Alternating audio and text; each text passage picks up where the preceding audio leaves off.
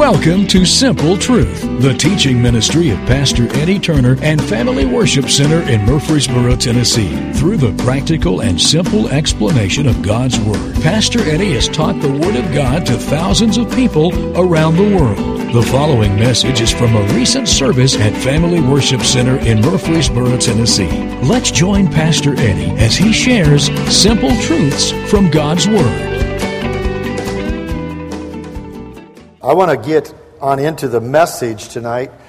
It's a little different, something that I, not something I normally would get into, but as I studied this week, God kind of laid this on my heart. I've uh, had to do several, just realized I left my wallet at home, had uh, uh, several funerals I've had to preach recently, and uh, looking at the legacy that's left behind when they're gone. And and uh, it's, it's something that we're all going to leave behind at some point, uh, something that's going to happen. Uh, we're going to be leaving, and, and I want to just kind of look at leaving a moral legacy. Could, can we do that? And if we do, what would it look like? So, during my adult years, and, and I know you guys know this too, it's not just been here, it's been across the nation. We've had seen several ministers multiple ministers who have succumbed to some temptation that Satan offers and they've fallen into sin. Uh, they've disgraced themselves, their family, their ministry. Sometimes it's a financial mishandling, sometimes it's of sexual nature. There's all kinds of different things they do, but some way, shape, or form they fail. Some of these ministers, praise God, have gone through rehabilitation. They've returned to the pulpit. They've back into ministry and they're doing what God's called them to do. Uh, some have chosen to just stay in their new lives and they've left the ministry completely. And some, believe it or not, have tried to do both. And you know, there's always somebody going to follow people even when they're as wrong as they can be. It's kind of sad, but people will follow them anyway. And what comes to my mind, though, when I hear these stories, first of all, is I get sick to my stomach because it hurts me.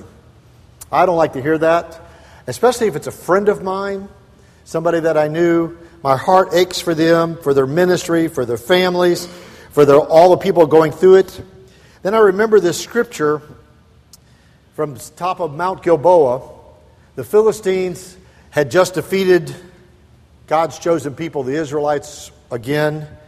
King Saul, his son Jonathan, have both been killed. And news reaches King David, he's the king elect, that everybody before him, everybody in line for the throne is gone.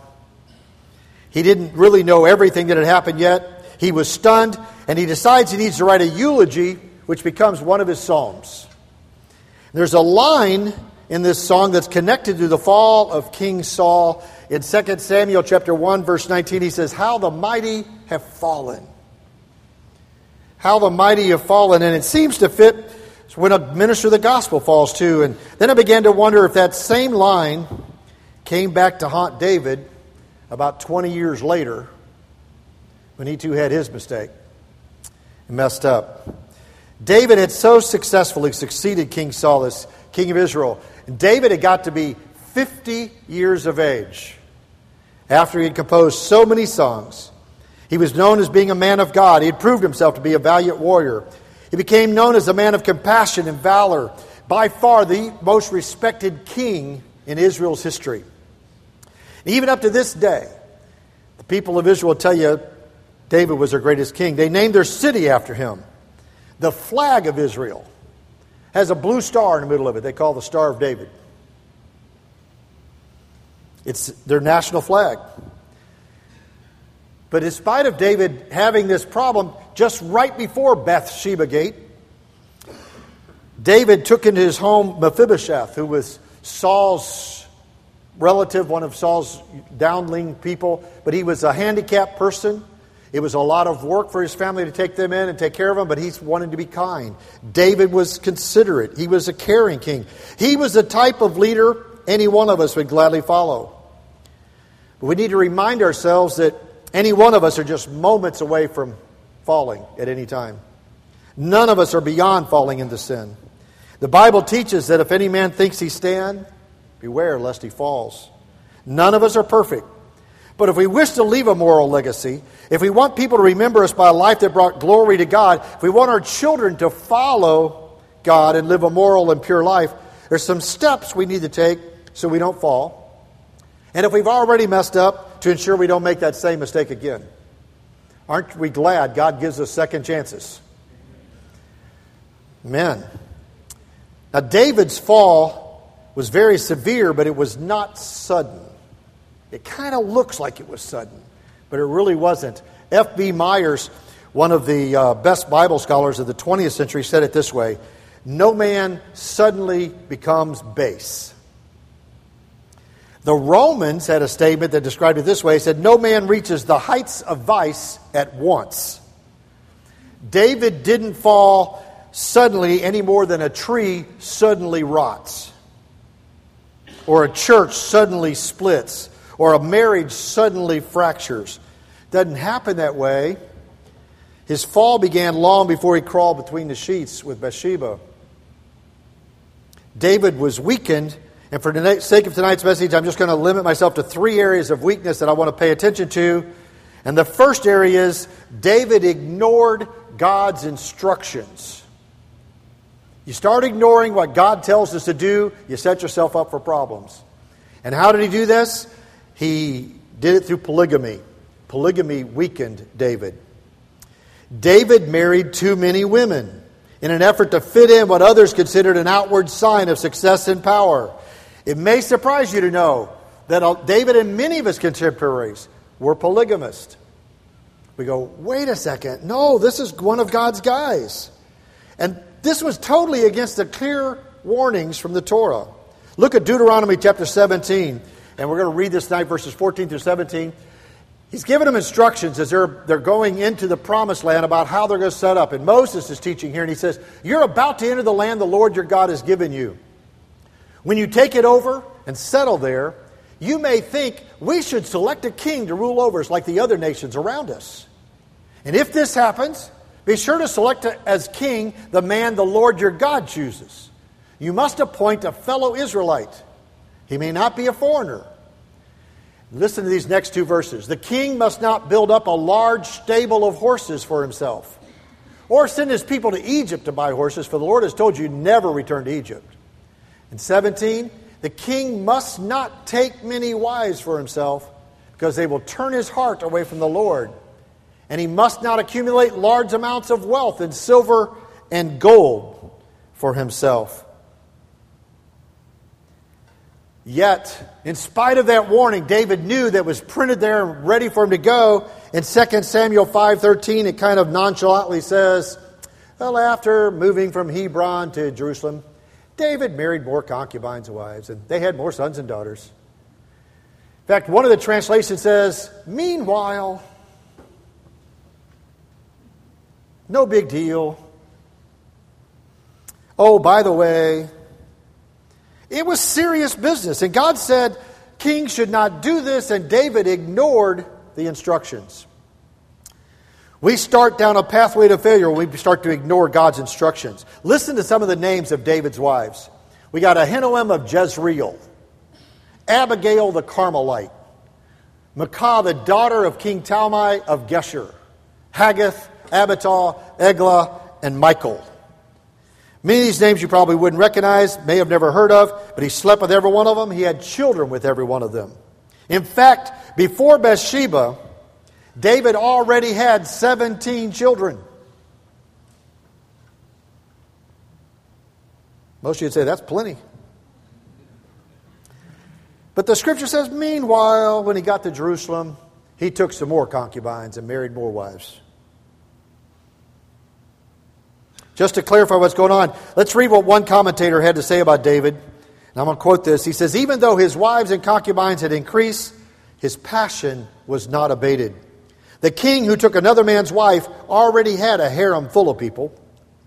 The simple fact is that the passion of sex is not satisfied by a full harem, it's increased. Having many women does not reduce a man's libido, it excites it, it stimulates it. David, being a man with a strong sexual appetite, thought, I will have more women. Thus, when he became king, he added to his harem, but his drive only intensified. Unquote. Furthermore, while you're thinking about this harem that he has, think if you were somebody who was living in Israel at that time.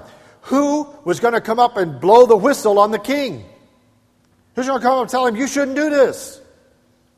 Just not something you think about doing. He had a humble beginning as a shepherd. He became a giant killer.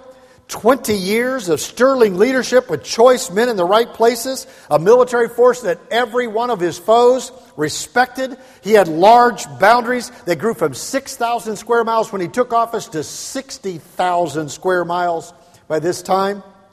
He was never defeated on the battlefield. He had exports and imports, a strong national defense, financial wealth, a beautiful new home, plans to build a new temple for God. Who's going to sit back and point fingers against such a man? So he married a few more men and privately increased his number of concubines. Whatever the king did. Look at this. 2 Samuel 3:36 tells us how the people felt. Whatever the king did pleased all the people. Wow. Everybody had just fallen into this trap thinking it must be okay. Because everybody else is doing it. And that falls into what happens today in our own lives. We can watch and see how all the rest of the world is living and think that must be normal. Well, they're doing it over at that church. We should do it in our church. They're doing it in their life. We should do it in ours. And they just looked at it and said, it pleased all the people. So, number one, David ignored God's instructions and polygamy weakened him. Secondly, success weakened David. Never doubt this hard times are good for us. David's opinion polls were at an all time high, had at least a 95% approval rating. People we got running for president can't get even in the positive side of it. David had 95% of the people approval of him. He was never defeated in battle. Maximum power, plenty of money, a luxurious lifestyle, a new palace. This is David, the magnificent king of Israel. He was handsome, had long auburn colored hair. He was tan from the sun, very muscular. And yet he was also a tender hearted songwriter and singer. He was talented Compassion is reflected in his songs, and he was the king. You might say, well, if I was successful, I would stay true to God. But it's much tougher than it looks. See, when a nation is going through tough times, they call upon God. What happened right after 9 11? Church houses were filled across. People were opening their churches in the middle of the week because they couldn't get everybody in, just so people go in and pray.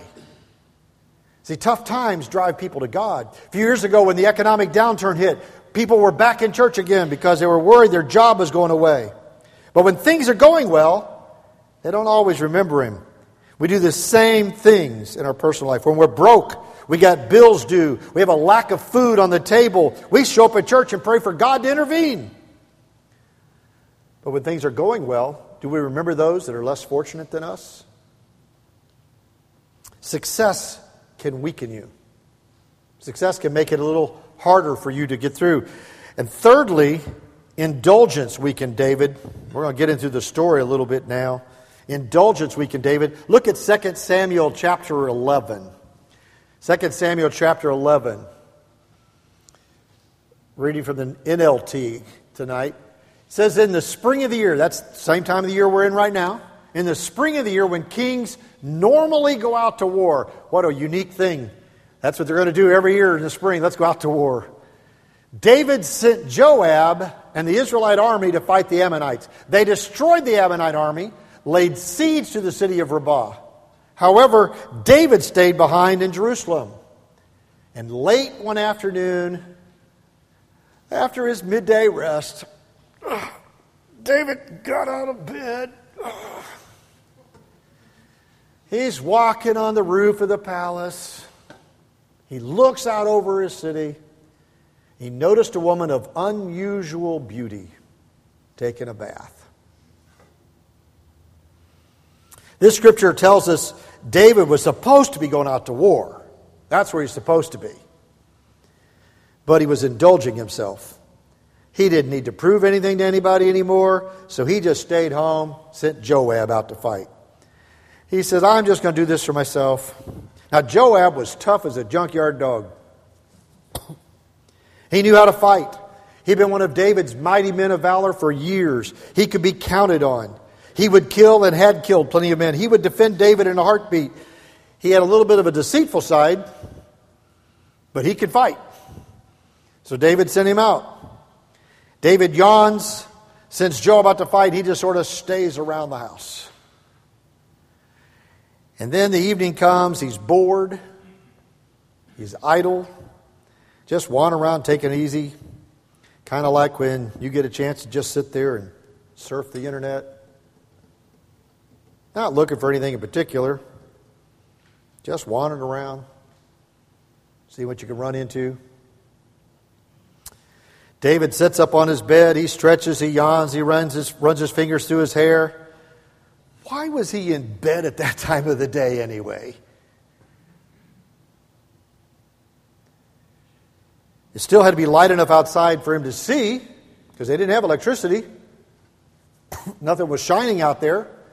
So it had to be early enough in the thing. And David's laying around in his pajamas. He's indulging himself.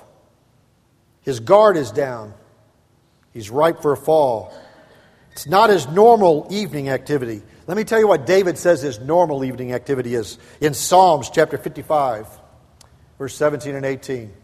He says, Morning, noon, and night, cry out in my distress, and the Lord hears my voice. He ransoms, ransoms me and keeps me safe from the battle raged against me, though many still oppose me.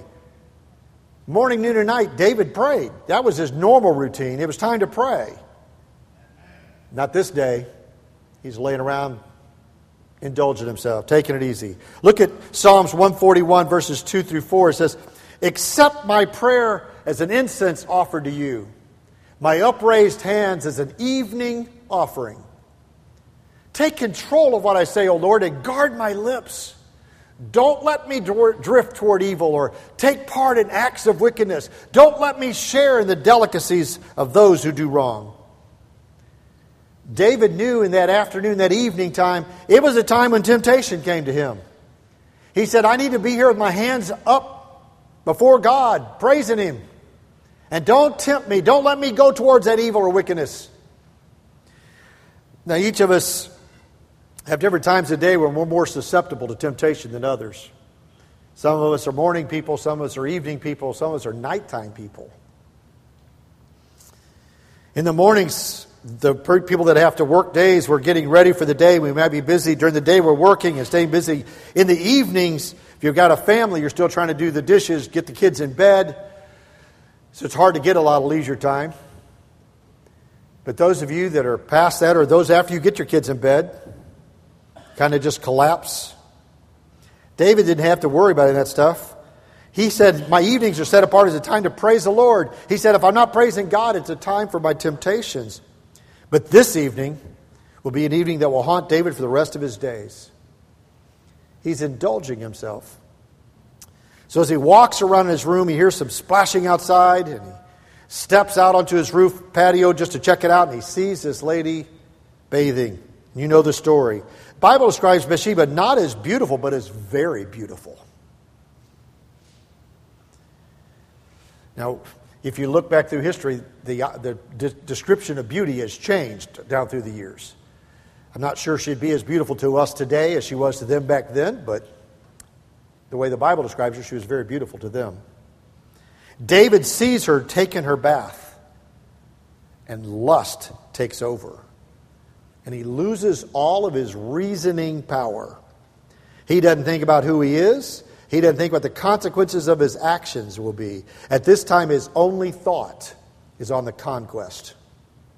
He forgets everything God has ever taught him during his lifetime. He forgets everything that he himself wrote about how to respond in situations like this. He forgets that he belongs to God. It's this power that lust has over a human, and it can be male or female. Because this lust causes us to do the stupidest things for the stupidest reasons at the worst possible times. And lust, when it takes control, is seemingly unstoppable because all of our reasoning is gone. You guys are shouting tonight. David doesn't even know this lady's name, but he's already in heat. And when he inquires, they tell him she's already married. That doesn't slow him down. So then they tell her what tell him what family she comes from, so he'll take into account her background, so he won't bring shame to the family. That doesn't slow him down. Doesn't matter. Now, while I'm here, David is by far the one that's the biggest problem here. By far, he's the one's at fault. He's the king. He's God's chosen person. He knows better. But Bathsheba's not totally out of blame. See, she knew from her little house, she could see into the palace. They could probably see back to where she was. And she chose to put herself out there, not really sure whether he was looking for certain, but it was still daylight. And she's out there. So if David had been at war where he belonged, and if Bathsheba had just been a little bit more modest, none of this story would have happened. See how he weakened himself? Say, well, what does that mean?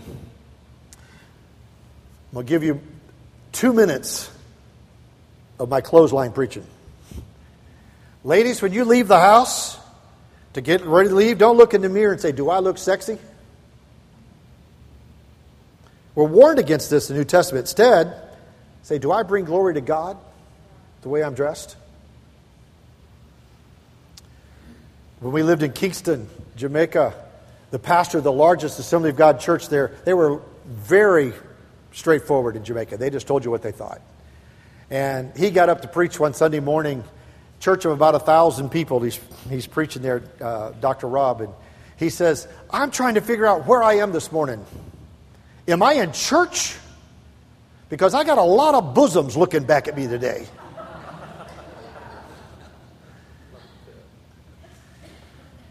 Up at Cornerstone Church in Nashville, Sister Bly, who just recently passed away, uh, when she was in her 90s, her early 90s, she lived to, to be over 100, but when she was in her early 90s, they'd moved, they'd moved to this building and, and they were trying to keep it cold so people would wear extra clothing in the church. But she would sit in the front row and she had this job where she would walk down along the front row with blankets.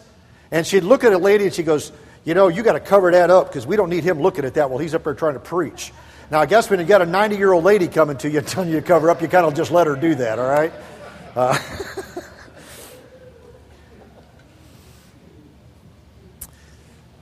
all right, I'm finished. After David had had his way with Bathsheba and she had left his place, I wonder, as his reasoning slowly returned to him, if he at that point realized that he's messed up. But if it wasn't then, for certain, when she knocked on the door and said, Hey, I'm pregnant, he knew he was in trouble then.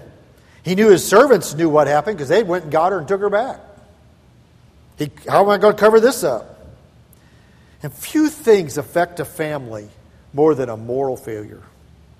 When one part of a family fails, it affects the whole family. It doesn't matter whether it's messing with your money and you blow it all on silly things, or whether it's a sexual thing or just what the moral failure can be, it affects everybody. Healing can come, forgiveness can come. It's a totally another sermon.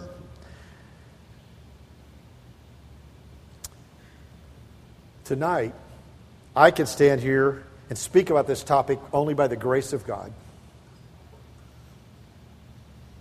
The last 40 years, I've been faithful to my wife. Temptations have been there. Many years I traveled on business. I was away from home several days a week, but I can honestly say that when all the guys that I was traveling with would go out after work and they'd head to the strip clubs or they'd head down to the bars, I'd go to the hotel room and call my wife. But it's only by the grace of God that I have that testimony, folks. Anybody can mess up. You can have this same testimony from this day forward. It may not be your past, but it can be your future. Touch your neighbor, say it can be your future. But for this to be your future, we need to know what we got to do to protect ourselves. And I want to kind of give you a couple little points here to know what we need to address. And the first thing is we got to try to keep from thinking that we're safe. We got to keep from thinking we're safe. Well, I'm a Christian. That can't happen to me. Or I'm married. Or we're too much in love. Or we're too old. I just saw this not too long ago. Do you know there's an epidemic of sexually transmitted infections in the nursing homes in America right now? Don't tell me you're too old.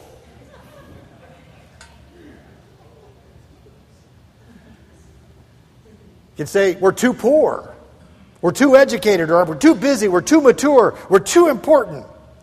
None of those things offer you any protection. What they do, though, is maybe cause you to let down your guard if you think that's what's happening. We drop our defenses because it can't happen to us. So we got to acknowledge our weakness. That's what we got to do. We got to acknowledge our weakness. We got to acknowledge that we're weak and that at any given moment we can fall. But just remember, 2 Corinthians 12.10 says, When I am weak, I am made strong. We can't do it by ourselves, but we can do it through God. We can do it through God. It's not through my power, it's through His power. Second thing I want you to learn to do is to guard your leisure time. Having time on our hands with nothing to do is perilous, especially if we're just a little bit depressed, we're just feeling a little bit let down. We think we need to reward ourselves somehow or other. Maybe we're disappointed in ourselves, even. So we try to pick ourselves up and make ourselves feel a little better about ourselves, and that's when trouble can begin. There's right now a worldwide crisis happening with the internet.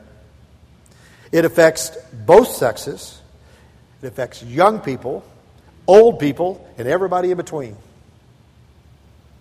Pornography is just a click away. It's very addictive. I've had couples sit in my office while he admits to having some emotional affair with some lady online and thinking it would never happen to them. Uh, I was at something where Pastor Davis once said, he goes, I can't figure out why anybody wants to have a relationship with an imaginary woman when they got a real woman sitting in the other room. But it happens. It happens. Billions of dollars are made every year through online pornography. Families are ruined. It's done in secret. You think nobody knows. But your legacy is in jeopardy. Family computers, laptops, your smartphones, tablets, all of this it's all available everywhere. You can click on the wrong link by accident and get this stuff to pop up. Well, we need to put those devices and use them out where everybody can see us. So we're not doing something in secret. Just not too long ago, ABC News was doing a report, and they, they were talking about teenagers. And when you talk about the middle schoolers, it was sixth to eighth graders that were, parents were taking their cell phones away so they couldn't be on them when they went to bed. And the kids were getting up after they were put to bed and coming back to use the family computer downstairs to get online and surf for porn while everybody was asleep. The parents would find it as they went through histories and looked in their, their browser histories and things. But our TV shows, our movies, act like it's not a big deal if you look at this stuff. Nobody's getting hurt. Yet every year, thousands of little girls and now boys are being sold into sexual slavery all over the world so people can view this in the privacy of their own home. We were, well, and I talk about Jamaica a lot because we lived there seven years. But while we were there, they were running ads, and they're not running ads, they were t- telling stories in the newspaper.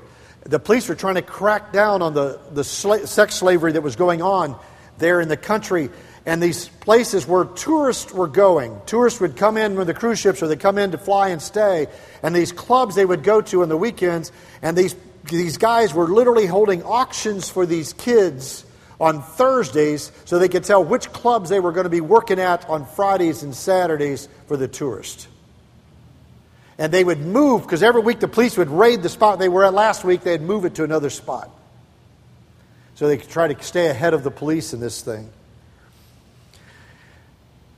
But here's another st- startling statistic about 30% of them, at a minimum, that's almost a third, at a minimum, of the people inside the church are also addicted to pornography. Wow. I've got an article I want to read a little bit from. This is not written by a, minister, this is written by a psychologist. Came from, uh, I believe it was CBS's website. This is what the psychologist says. We're talking about women. Says women and the media have linked consuming porn or behaving like a porn actress with instant money, fame, power, glamour, prestige, respectability, and social acceptability. In other words, if you become a porn actress or behave like one, you're going to triumph in all of these things. Paris Hilton, Kim Kardashian became famous and rich for making a sex tape.